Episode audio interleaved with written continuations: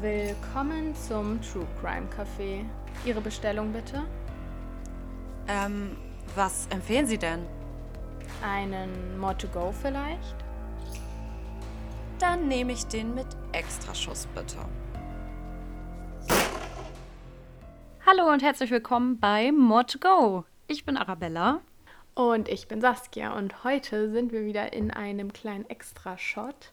Es geht um das Thema Femizide, was ja zu unserem Themenmonat, wo es rund um die Frau geht, ähm, wo das recht gut dazu passt. Und es ist ein sehr, sehr kritisches Thema und da werden wir auch gleich noch zu kommen. Aber bevor wir richtig ins Thema einsteigen, wollte ich noch eine kleine Frage an dich, Arabella, loswerden. Hau raus. Und zwar wieder eine, was würdest du schlimmer finden oder was ja, würdest du eher machen? Hättest du lieber ein halbes Jahr lang kompletten Kaffeeentzug, also no coffee for you, oder würdest du lieber ein halbes Jahr lang nur richtige Plörre trinken können, also nur richtig eklig, nur richtig ekelhaften Kaffee? Erweiterte Augen meinerseits, weil beides hört sich grausam an. Aber ich glaube tatsächlich, ich würde lieber auf einen Kaffee verzichten, bevor ich unzufrieden bin. Echt? Ich hätte gedacht, für das Wachsein hättest du auch Plörre getrunken. Nee, nee, da finde ich auch andere Wege, glaube ich. Stimmt, kannst einfach Clubmate weiterhin trinken. Ja, mache ich ja eh schon. Da würde ich einfach den Konsum hochschrauben. Na gut. Was sagst du denn dazu? Also ich würde auf jeden Fall auf Kaffee verzichten, weil bei mir ist das ja, wie schon gesagt, eher ein Genussthema und das ist ja, Plörrig ist ja nicht zu genießen. Ja, eben. Ist übrigens ein neues Lieblingswort von mir, falls du das noch nicht gemerkt hast. Ja, nee, ich versuche momentan auch einen kleinen Kaffee-Detox mit mir zu machen, jetzt in den Semesterferien. Und da greife ich auch öfter mal zu irgendwelchen Kräutertees, die mir halt gerade so in die Griffel kommen. Und ja, deswegen glaube ich, ich hätte dann auch lieber den Faktor des Genusses als Kaffee und dann ist man vielleicht zittrig, aber es hat gar nicht geschmeckt. Ja, das stimmt. Und übrigens noch ein kleiner Disclaimer, falls ihr irgendwelche Windgeräusche hört. In Norddeutschland ist hier gerade ein Sturm, ein kleiner. Und äh, bei mir hört man das irgendwie extrem doll manchmal. Deshalb wundert euch nicht, das trägt ja nur dem Feeling bei. Gut, wollen wir direkt einsteigen? Yes. Heute ist das Thema ja, wie Saskia schon erzählt hatte, Femizide. Und deswegen vielleicht einfach erstmal eine allgemeine Definition, was man sich darunter überhaupt vorstellen kann. Ein Femizid beschreibt die Tötung einer Frau aufgrund ihres Geschlechts oder bestimmten Vorstellungen von Weiblichkeit. Das bedeutet, wenn sie von dieser Norm, von der traditionellen Frauenrolle abweicht, wie sich das in einigen Kulturkreisen eingebürgert hat, dann wäre das aus deren Blickwinkel ein Grund zum Mord. Außerdem gibt es eine Unterteilung nach der WHO und zwar unterscheiden die dort zwischen Intimfemiziden, und das ist auch unser Thema heute. Es gibt noch viele andere Subgruppen, über die ich gleich noch mal kurz zu sprechen komme. Aber wir finden das Thema Femizid ist insgesamt so umfangreich, dass wir uns jetzt nur auf eine Kategorie spezialisieren wollen und gegebenenfalls zu einem späteren Zeitpunkt noch mal auf die anderen Themen zu sprechen kommen. Und der intime Femizid beschreibt die Tötung einer Frau durch einen Intimpartner. Das kann sowohl der aktuelle Partner sein als auch ein Ex-Partner. Des Weiteren gibt es dann noch die Ehrenmorde. Das ist eine Bestrafung des Opfers, um die vermeintlich verlorene Ehre des Täters bzw. der Familie wiederherzustellen. Dann gibt es noch mitgiftbezogene Femizide. Das ist eine Tötung der Frau, weil sie nicht ausreichend materielle Güter in eine Ehe bringt. Und da findet die Ermordung durch den Ehemann bzw. den Schwiegervater statt oder teils wird das Opfer sogar in den Suizid getrieben. Die vierte Hauptkategorie ist der nicht intime Femizid. Grob gesagt ist das alles, was nicht den anderen Kategorien zuzuordnen ist. Und es findet durch einen Täter statt, der nicht in einer intimen Beziehung zum Opfer stand. Zum Beispiel sind das Tötungen aufgrund von sexueller Orientierung oder im Zusammenhang mit bewaffneten Auseinandersetzungen. Aber im entfernteren Sinne gehört zum Femizid auch die geschlechtsselektive Abtreibung, welche, obwohl sie verboten ist, in einigen anderen Ländern noch vollzogen wird, beziehungsweise auch die Verstümmelung der Geschlechtsteile der Frau. Und um das Ganze jetzt einmal in Zahlen zu verdeutlichen, das UN Office on Drugs and Crime führt seit 2011 Studien zu geschlechterbezogenen Tötungsdelikten von Frauen und Mädchen durch. Und der letzte Report von 2019 zeigte dann, dass insgesamt von allen ermordeten Menschen auf dieser Welt zwar insgesamt mehr Männer ermordet werden, also weibliche Opfer machen in Anführungsstrichen nur einen Anteil von etwa 20 Prozent aller Morde aus, aber von diesen 20 Prozent sind etwa zwei Drittel Morde, die von ihrem Partner oder einem Familienmitglied durchgeführt werden. Und von diesen zwei Dritteln wiederum werden dann 80 Prozent wirklich von dem Intimpartner durchgeführt. Was bedeutet das jetzt genau? 2017 wurden weltweit 87.000 Frauen umgebracht. Und etwa 50.000 davon wurden von ihrem Partner oder einem anderen Familienmitglied umgebracht. Die meisten Frauenmorde finden dabei in Afrika und in Asien statt, aber auch in Europa bzw. auch in Deutschland sind Femizide ein Problem. Laut dem BKA wurden 2017 nämlich 141 Frauen durch ihren Partner umgebracht in Deutschland. Also umgerechnet ist es ungefähr jeden dritten Tag, den eine Frau von ihrem Partner ermordet wird.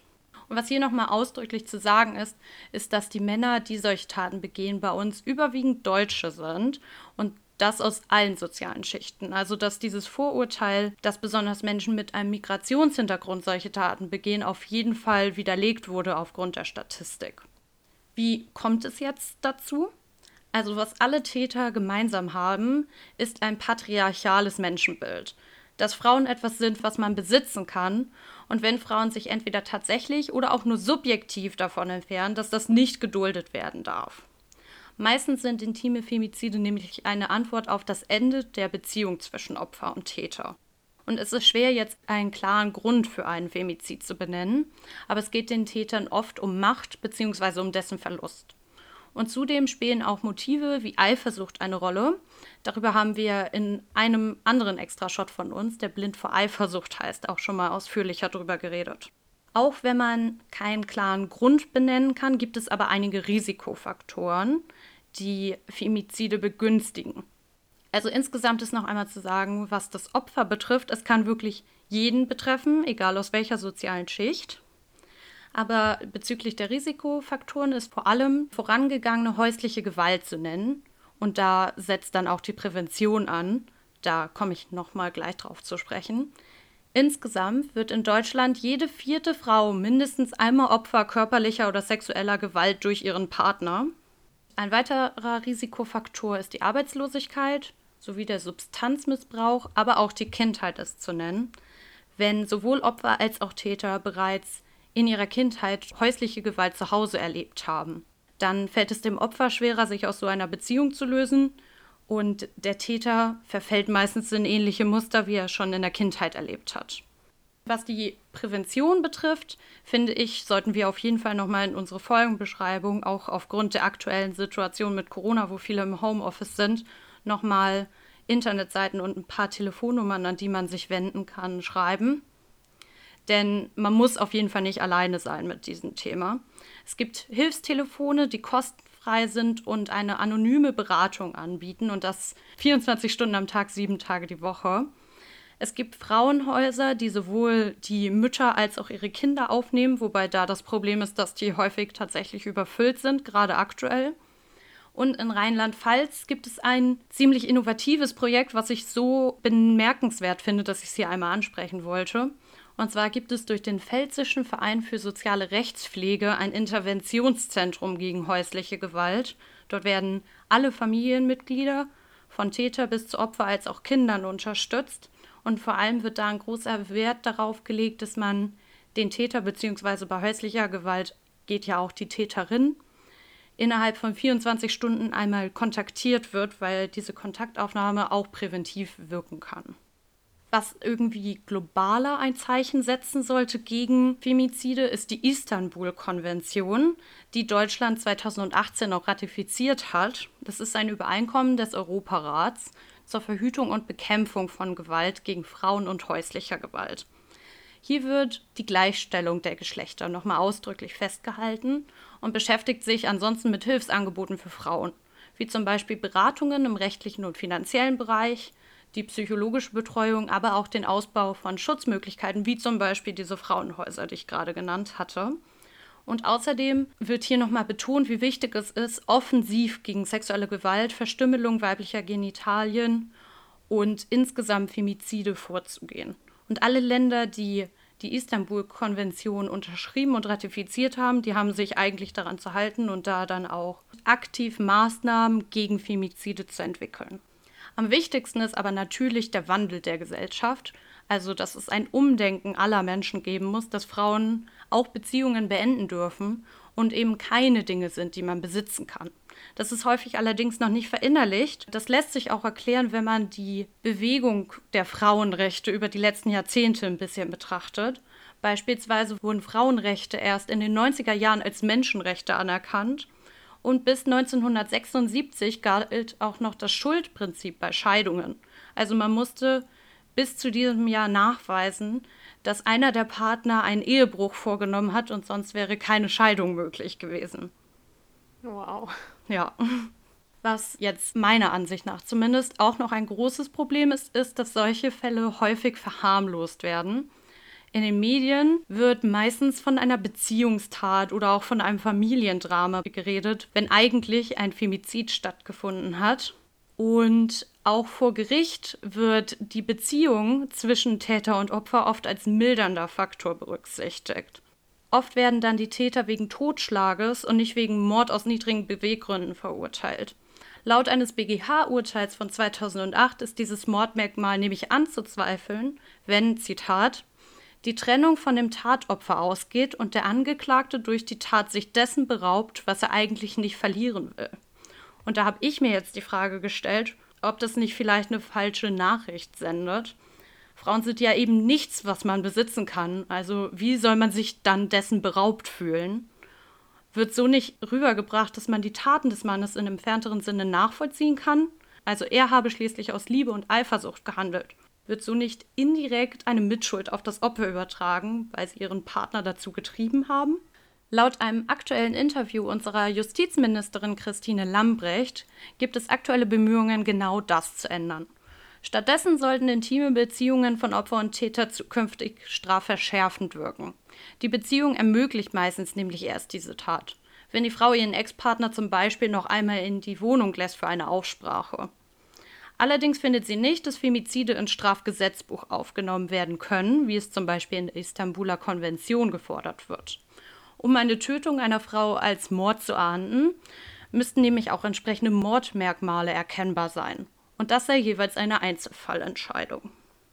Hm, ja, also ich habe auch auf jeden Fall in meiner Recherche gesehen, dass das alles sehr, sehr kritisch zu betrachten ist, weil da manche Aussagen gefallen sind, wo ich wirklich nur den Kopf geschüttelt habe, weil das so verachtend wirkte auf mich. Und wie du auch schon gesagt hast, finde ich das auch sehr anzuzweifeln, diese Rechtsprechung dazu haben, weil es schon irgendwie suggeriert, dass man ein Objekt als Frau mhm. ist, was jemandem weggenommen wird oder was man jemanden wegnimmt und dadurch auch Mitschuld dann an sowas hat. Und das kann ja nicht sein. Also wenn es für den Mann dieses Merkmal nicht gibt bei einer Straftat, dann darf es das für eine Frau, finde ich, auch nicht geben.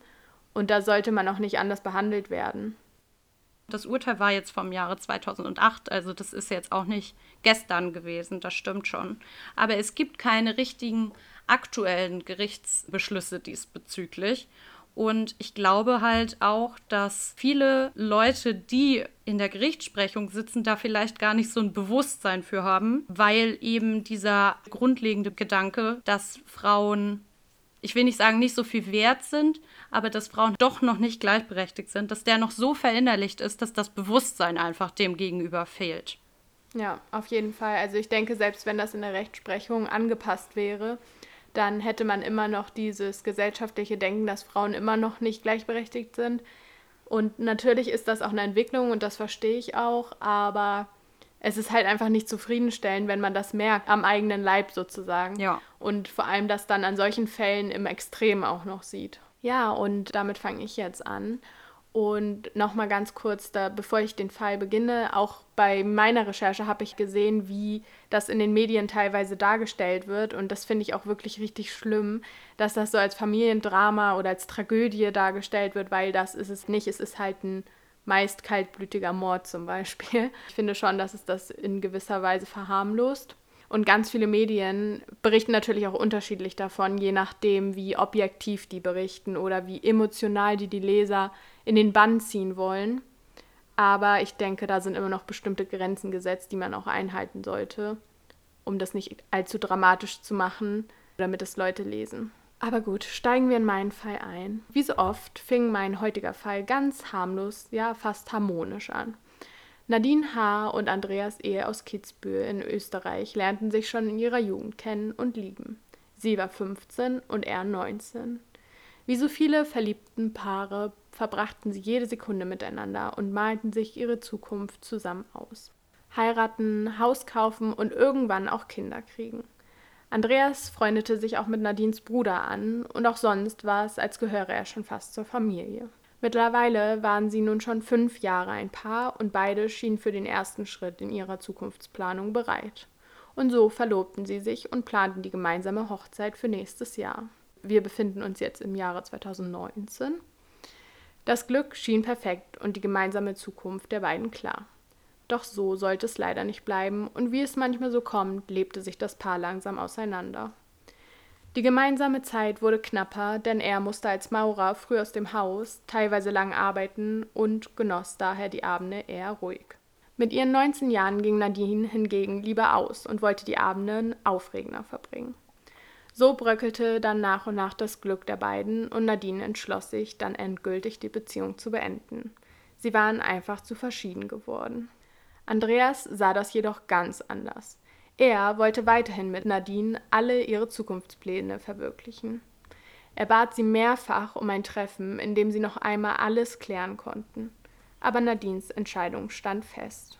Andreas hatte, wie wohl jeder in einer solchen Situation, Liebeskummer und tat sich schwer, die Situation so, wie sie nun eben war, zu akzeptieren. An einem Abend, etwa zwei Monate nach der Trennung, entschied sich Andreas dann dazu, in einen bekannten Pub in Kitzbühel zu gehen. Ob er sich damit nur ablenken wollte oder vielleicht doch auf das hoffte, was dann geschah, ist nicht ganz klar. Denn in dem besagten Pub traf er auf seine Ex-Freundin Nadine und sie war nicht allein. Womöglich war sie mit ihrem neuen Freund dort, ein recht erfolgreicher Eishockeyspieler in der Region. Scheinbar gab es dann einen kurzen Streit zwischen den Parteien und wenig später sah man nach Zeugenaussagen Andreas dann gegen zwei Uhr nachts wie ein Häufchen Elend weinend auf der Straße vor dem Pub sitzen. Ob es zu diesem Zeitpunkt noch Tränen vor Trauer oder schon Wut waren, bleibt dahingestellt. Aber auf jeden Fall begann im Kopf des 25-Jährigen spätestens zu diesem Zeitpunkt ein grausamer Plan heranzuwachsen. Und so machte er sich gegen 4 Uhr das erste Mal zu Nadines Elternhaus auf. Doch Nadines Vater machte Andreas klar, dass er hier nicht reinkommen könne und versuchte ihn zu beruhigen. Vorerst schaffte er dies und konnte ihn wegschicken. Doch nun sollte passieren, was kein Liebeskummer oder Eifersuchtsanfall der Welt rechtfertigt. Denn nur 90 Minuten später versuchte Andreas es wieder. Diesmal schoss er jedoch Nadines Vater, der wieder die Tür öffnete, zweimal hintereinander in den Kopf. Vermutlich hatte er in der Zwischenzeit eine Waffe von sich zu Hause geholt, vermutlich die seines Bruders. Danach drang er weiter in das Haus ein und erschoss auch Nadines 23-jährigen Bruder und deren Mutter. Zuletzt brach er in die anliegende Wohnung über den Balkon ein, in dem er selbst eine Zeit lang mit Nadine wohnte. Dort traf er dann sein vermutliches Hauptziel aus nächster Nähe, und zwar Nadine selbst und genauso auch ihren neuen Freund. Kurz nach der Tat stellte er sich der Polizei und beichtete. Ich habe soeben fünf Menschen getötet. Ich habe einfach rot gesehen. Er sagte später aus, dass er bei dem Anblick seiner Ex-Freundin mit einem neuen Mann an der Seite einen Stich im Herzen verspürt habe. Die Notärzte vor Ort konnten nur noch den Tod der Familie feststellen. Neben seiner Tatwaffe hatte er auch noch ein Messer und Baseballschläger dabei. Was nicht dafür spricht, dass das irgendwie ganz ungeplant passiert ist, meiner Meinung nach. Vor Gericht sagte er etwa ein Jahr nach der Tat aus, dass er einen Tunnelblick hatte und niemand es verdient hätte, dass man ihn umbringt. Seine Aussagen des Tathergangs und der Vorgeschichte schien er nach einigen Quellen recht emotionslos aufzusagen während andere Quellen berichteten, dass er währenddessen geweint habe. Also auch da weiß man jetzt nicht wirklich, wie es im Gericht ablief. Doch letztendlich bekannte er sich den Taten schuldig und er wurde zu lebenslanger Haft verurteilt. Anzeichen, dass Andreas psychisch krank sei, gebe es laut Gutachten keine. Er beging eine kaltblütige Tat, löschte das Leben einer ganzen Familie aus, nur weil er nicht bekam, was er wollte. eine egoistische und nicht durch Eifersucht, Herzschmerz oder Drama zu begründende Tat. Richtig schlimm. Also wie du gerade gesagt hast, einfach weil sie was nicht bekommen, was sie wollen, was sie für ihr eigen sehen. Ja. Und er hat in dem Fall ja wirklich nicht nur, was schon schlimm genug wäre, sein Ziel, also seine Ex-Freundin, getroffen, sondern tatsächlich eine ganze Familie einfach ausgelöscht. Wer hat das dann ausgesagt, dass er zuvor schon mal vor Ort war und der Vater ihn zurückgeschickt hat? Womöglich er selber. Also er hat ja eine Aussage getroffen. Ja, weil dann finde ich, ist dieses Ich habe rot gesehen ja schon mal komplett widerlegt, ehrlich gesagt. Weil hätte er nur einen Anlauf gebraucht, dann könnte man das ja irgendwie noch verstehen. Also nicht, dass es das gut machen würde, aber man könnte es irgendwie noch verstehen. Nur ich finde, dadurch, dass er mit mehreren Tatwaffen direkt zum Tatort dann ist, das zeigt doch, dass da irgendwie Planung reingegangen sein muss. Ja, auf jeden Fall. Und ich wollte das jetzt nicht in meine Haupterzählung aufnehmen, aber laut einer recht unseriösen Quelle gab es auch schon vorher WhatsApp-Nachrichten zwischen ihm und Freunden, wo er Drohungen ausgesprochen hat und dass er 30 Jahre ins Gefängnis kommen wird, wenn er das ausführt, was er möchte und solche Sachen. Von daher, nee, es war sehr, sehr wahrscheinlich nicht einfach nur rot gesehen und seinen Emotionen gefolgt. Ich denke schon, dass das auf jeden Fall geplant war. Das stimmt. Nur ich finde, dass dieses Thema dadurch, dass es irgendwie das erste Mal sowas ist, was wir auch irgendwie nachvollziehen können, also jetzt nicht den Mord, aber so, dass Frauenrechte nicht immer gleich Frauenrechte bedeuten, mhm. ist es nochmal irgendwie was, was man noch mehr auf sich bezieht. Und deswegen ist es vielleicht nochmal ein bisschen emotionaler einfach für uns. Ja, das stimmt. Und die Situation von dem Paar zum Beispiel kann man ja auch ja. recht gut auf sich beziehen. Ich meine, wir sind auch in dem Alter und so. Und es könnte halt, ja, auch uns theoretisch passieren so. Also ich verstehe auf jeden Fall, dass man das dann mehr auf sich beziehen kann. Soll ich mit meinem Fall weitermachen, Saskia? Ja. Mein Fall zeigt, was passieren kann, wenn eine Frau genau das einfordert, was für viele als selbstverständlich gilt, nämlich ihre Selbstbestimmung. Die Namen habe ich in dem Text, der jetzt von mir folgt, geändert. Amira wollte 2015 einen Neuanfang mit ihren Kindern starten. Sie wollte sich ein Leben ohne ihren Mann Omar aufbauen, mit dem sie so oft stritt und der häufig gewalttätig war. Darum zog sie mit drei von ihren vier Kindern nach Mühlacker bei Karlsruhe, in eine schöne und geräumige Mietwohnung. Dort war sie als stets freundlich und aufgeschlossen bekannt und auch ihre Kinder galten als gut erzogen und höflich. Ohne ihren Ex-Mann war sie endlich wieder glücklich. Dieses Glück konnte dann nur noch verstärkt werden, als sie Dennis kennenlernte, den sie auch wenig später heiratete. Parallel dazu wuchs jedoch die Wut in Omar heran. Sein ältester Sohn wohnte zwar mit ihm zusammen im Schwarzwald, aber die anderen Kinder durfte er nur sehr selten sehen. Auch der neue Mann von Amira war ihm ein Dorn im Auge. Er war davon überzeugt, dass Dennis einen schlechten Einfluss auf seine Kinder hätte. Und insgesamt habe sich eine Frau doch so nicht zu verhalten. Er war schließlich immer noch der Mann im Haus. Es kam im Laufe der Jahre immer häufiger zu Streitigkeiten zwischen den beiden, meistens wegen der Kinder. Omar wollte, dass seine Kinder wieder bei ihm wohnten, während Amira alles dafür tat, um genau dies zu verhindern. Für drei ihrer vier Kinder besaß sie bereits alleiniges Aufenthaltsbestimmungsrecht. Das wollte sie nun auch für ihren ältesten Sohn erwirken. Aufgrund dessen spitzte sich die Situation immer weiter zu. Inzwischen droht Omar Amira häufig, dass er seinen Willen durchsetzen würde, egal mit welchen Mitteln. Davon erzählt die Mutter auch ihren Freundinnen, welche allerdings nie gedacht hätten, dass auf diese Worte Taten folgen würden. Doch dann erhält Amira am 1. März 2018 auch für ihren ältesten Sohn das alleinige Sorgerecht. Das würde Omar nicht auf sich sitzen lassen. So ginge man nicht mit ihm um. Am Nachmittag des 2. März 2018 fährt der zu dem Zeitpunkt 41-Jährige zu der Wohnung seiner Ex-Frau. Vor den Augen seiner eigenen Kinder sticht er neunmal auf sie ein ehe er zusammen mit seinem Erstgeborenen vom Tatort flüchtet. Mit ihren letzten Kräften zerrt sich Amira noch aus der Wohnung bis zum Hauseingang. Daraufhin setzte ihre noch minderjährige Tochter um ca. 16.30 Uhr einen Notruf ab. Doch jede Hilfe wird zu spät kommen. Amira erliegt noch am Tatort ihren Stichwunden und den damit einhergehenden Blutverlust. Zeichen von Reue sind bei Omar allerdings nicht zu sehen. Direkt nach der Tat startete er einen Facebook-Livestream, in dem er über 15 Minuten lang blutverschmiert mit seinem Sohn über die Tötung redet. Ich lese euch jetzt ein paar Ausschnitte daraus vor, wo nochmal deutlich wird, was für ein Bild er von Amira und Frauen insgesamt hatte. Ich bin kein Mörder, aber wenn dich jemand nicht leben lässt, musst du das stoppen. Das ist eine Nachricht an alle Frauen, die das mit ihren Männern machen. So wird es für euch enden. Außerdem sagt er noch, auf diesen Moment habe ich drei Jahre gewartet. Und ich habe das Haus verkauft und alles verloren, nur damit wir in Frieden leben können. Und sie hat das gemacht. Das ist nicht mein Fehler, sondern ihrer. Wow. Ja. Ist ja unglaublich. Und in dem Video stichelt er auch die ganze Zeit seinen Sohn an, sich da auch negativ zu, zu äußern. Boah. Also ich denke, das zeigt, bei wem Omar die Schuld für seine Tat sieht. Omar ist einfach davon überzeugt, dass Amira ihn zu dieser Tötung quasi getrieben habe. Doch zeitgleich zu diesem ganzen Livestream findet Dennis seine sterbende Frau und dessen Tochter vor ihrem Haus. Er hält noch kurz ihre Hand, ehe er vom Notarzt weggezogen wird und die Polizei kontaktiert. Nur kurze Zeit später wird Omar am Bahnhof Mühlacker festgenommen. Anfang Oktober 2018 kommt es schließlich zum Prozess gegen Omar. Die Staatsanwaltschaft klagt ihn aufgrund Mordes aus niedrigen Beweggründen an und fordert die Feststellung der besonderen Schwere der Schuld. Omars Verteidigung wiederum plädiert auf Totschlag.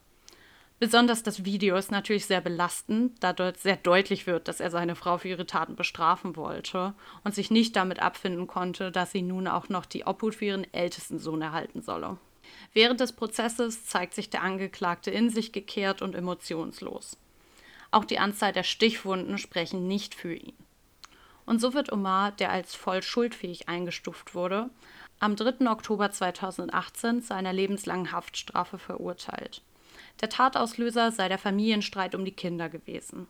Als Motiv waren Bestrafung und Rache deutlich geworden, weshalb das Mordmerkmal der niedrigen Beweggründe griff. Eine besondere Schwere der Schuld mit anschließender Sicherungsverwahrung wurde jedoch nicht festgestellt, da die Mordmerkmale Habgier und Heimtücke nicht nachgewiesen werden konnten.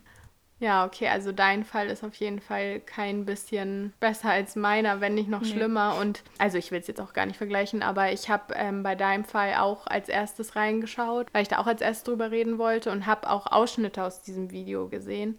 Und ich fand es auch schlimm. Ich habe zwar nichts verstanden, weil es auf einer anderen Sprache war, aber man hat ja immer gesehen, wie der zu seinem kleinen Jungen geguckt hat und das sah schon so auffordernd aus. Und wenn du jetzt auch noch sagst, was er also da wirklich gesagt hat in diesem Video, wie kann man so von sich überzeugt sein und von seiner Tat und von der Schuld einer anderen Person, die offensichtlich ja nicht schuld daran ist? Also ja, und wie kann man auch einen Mord insgesamt, jetzt mal ganz davon abgesehen, an wem so auf die leichte Schulter nehmen? Ja.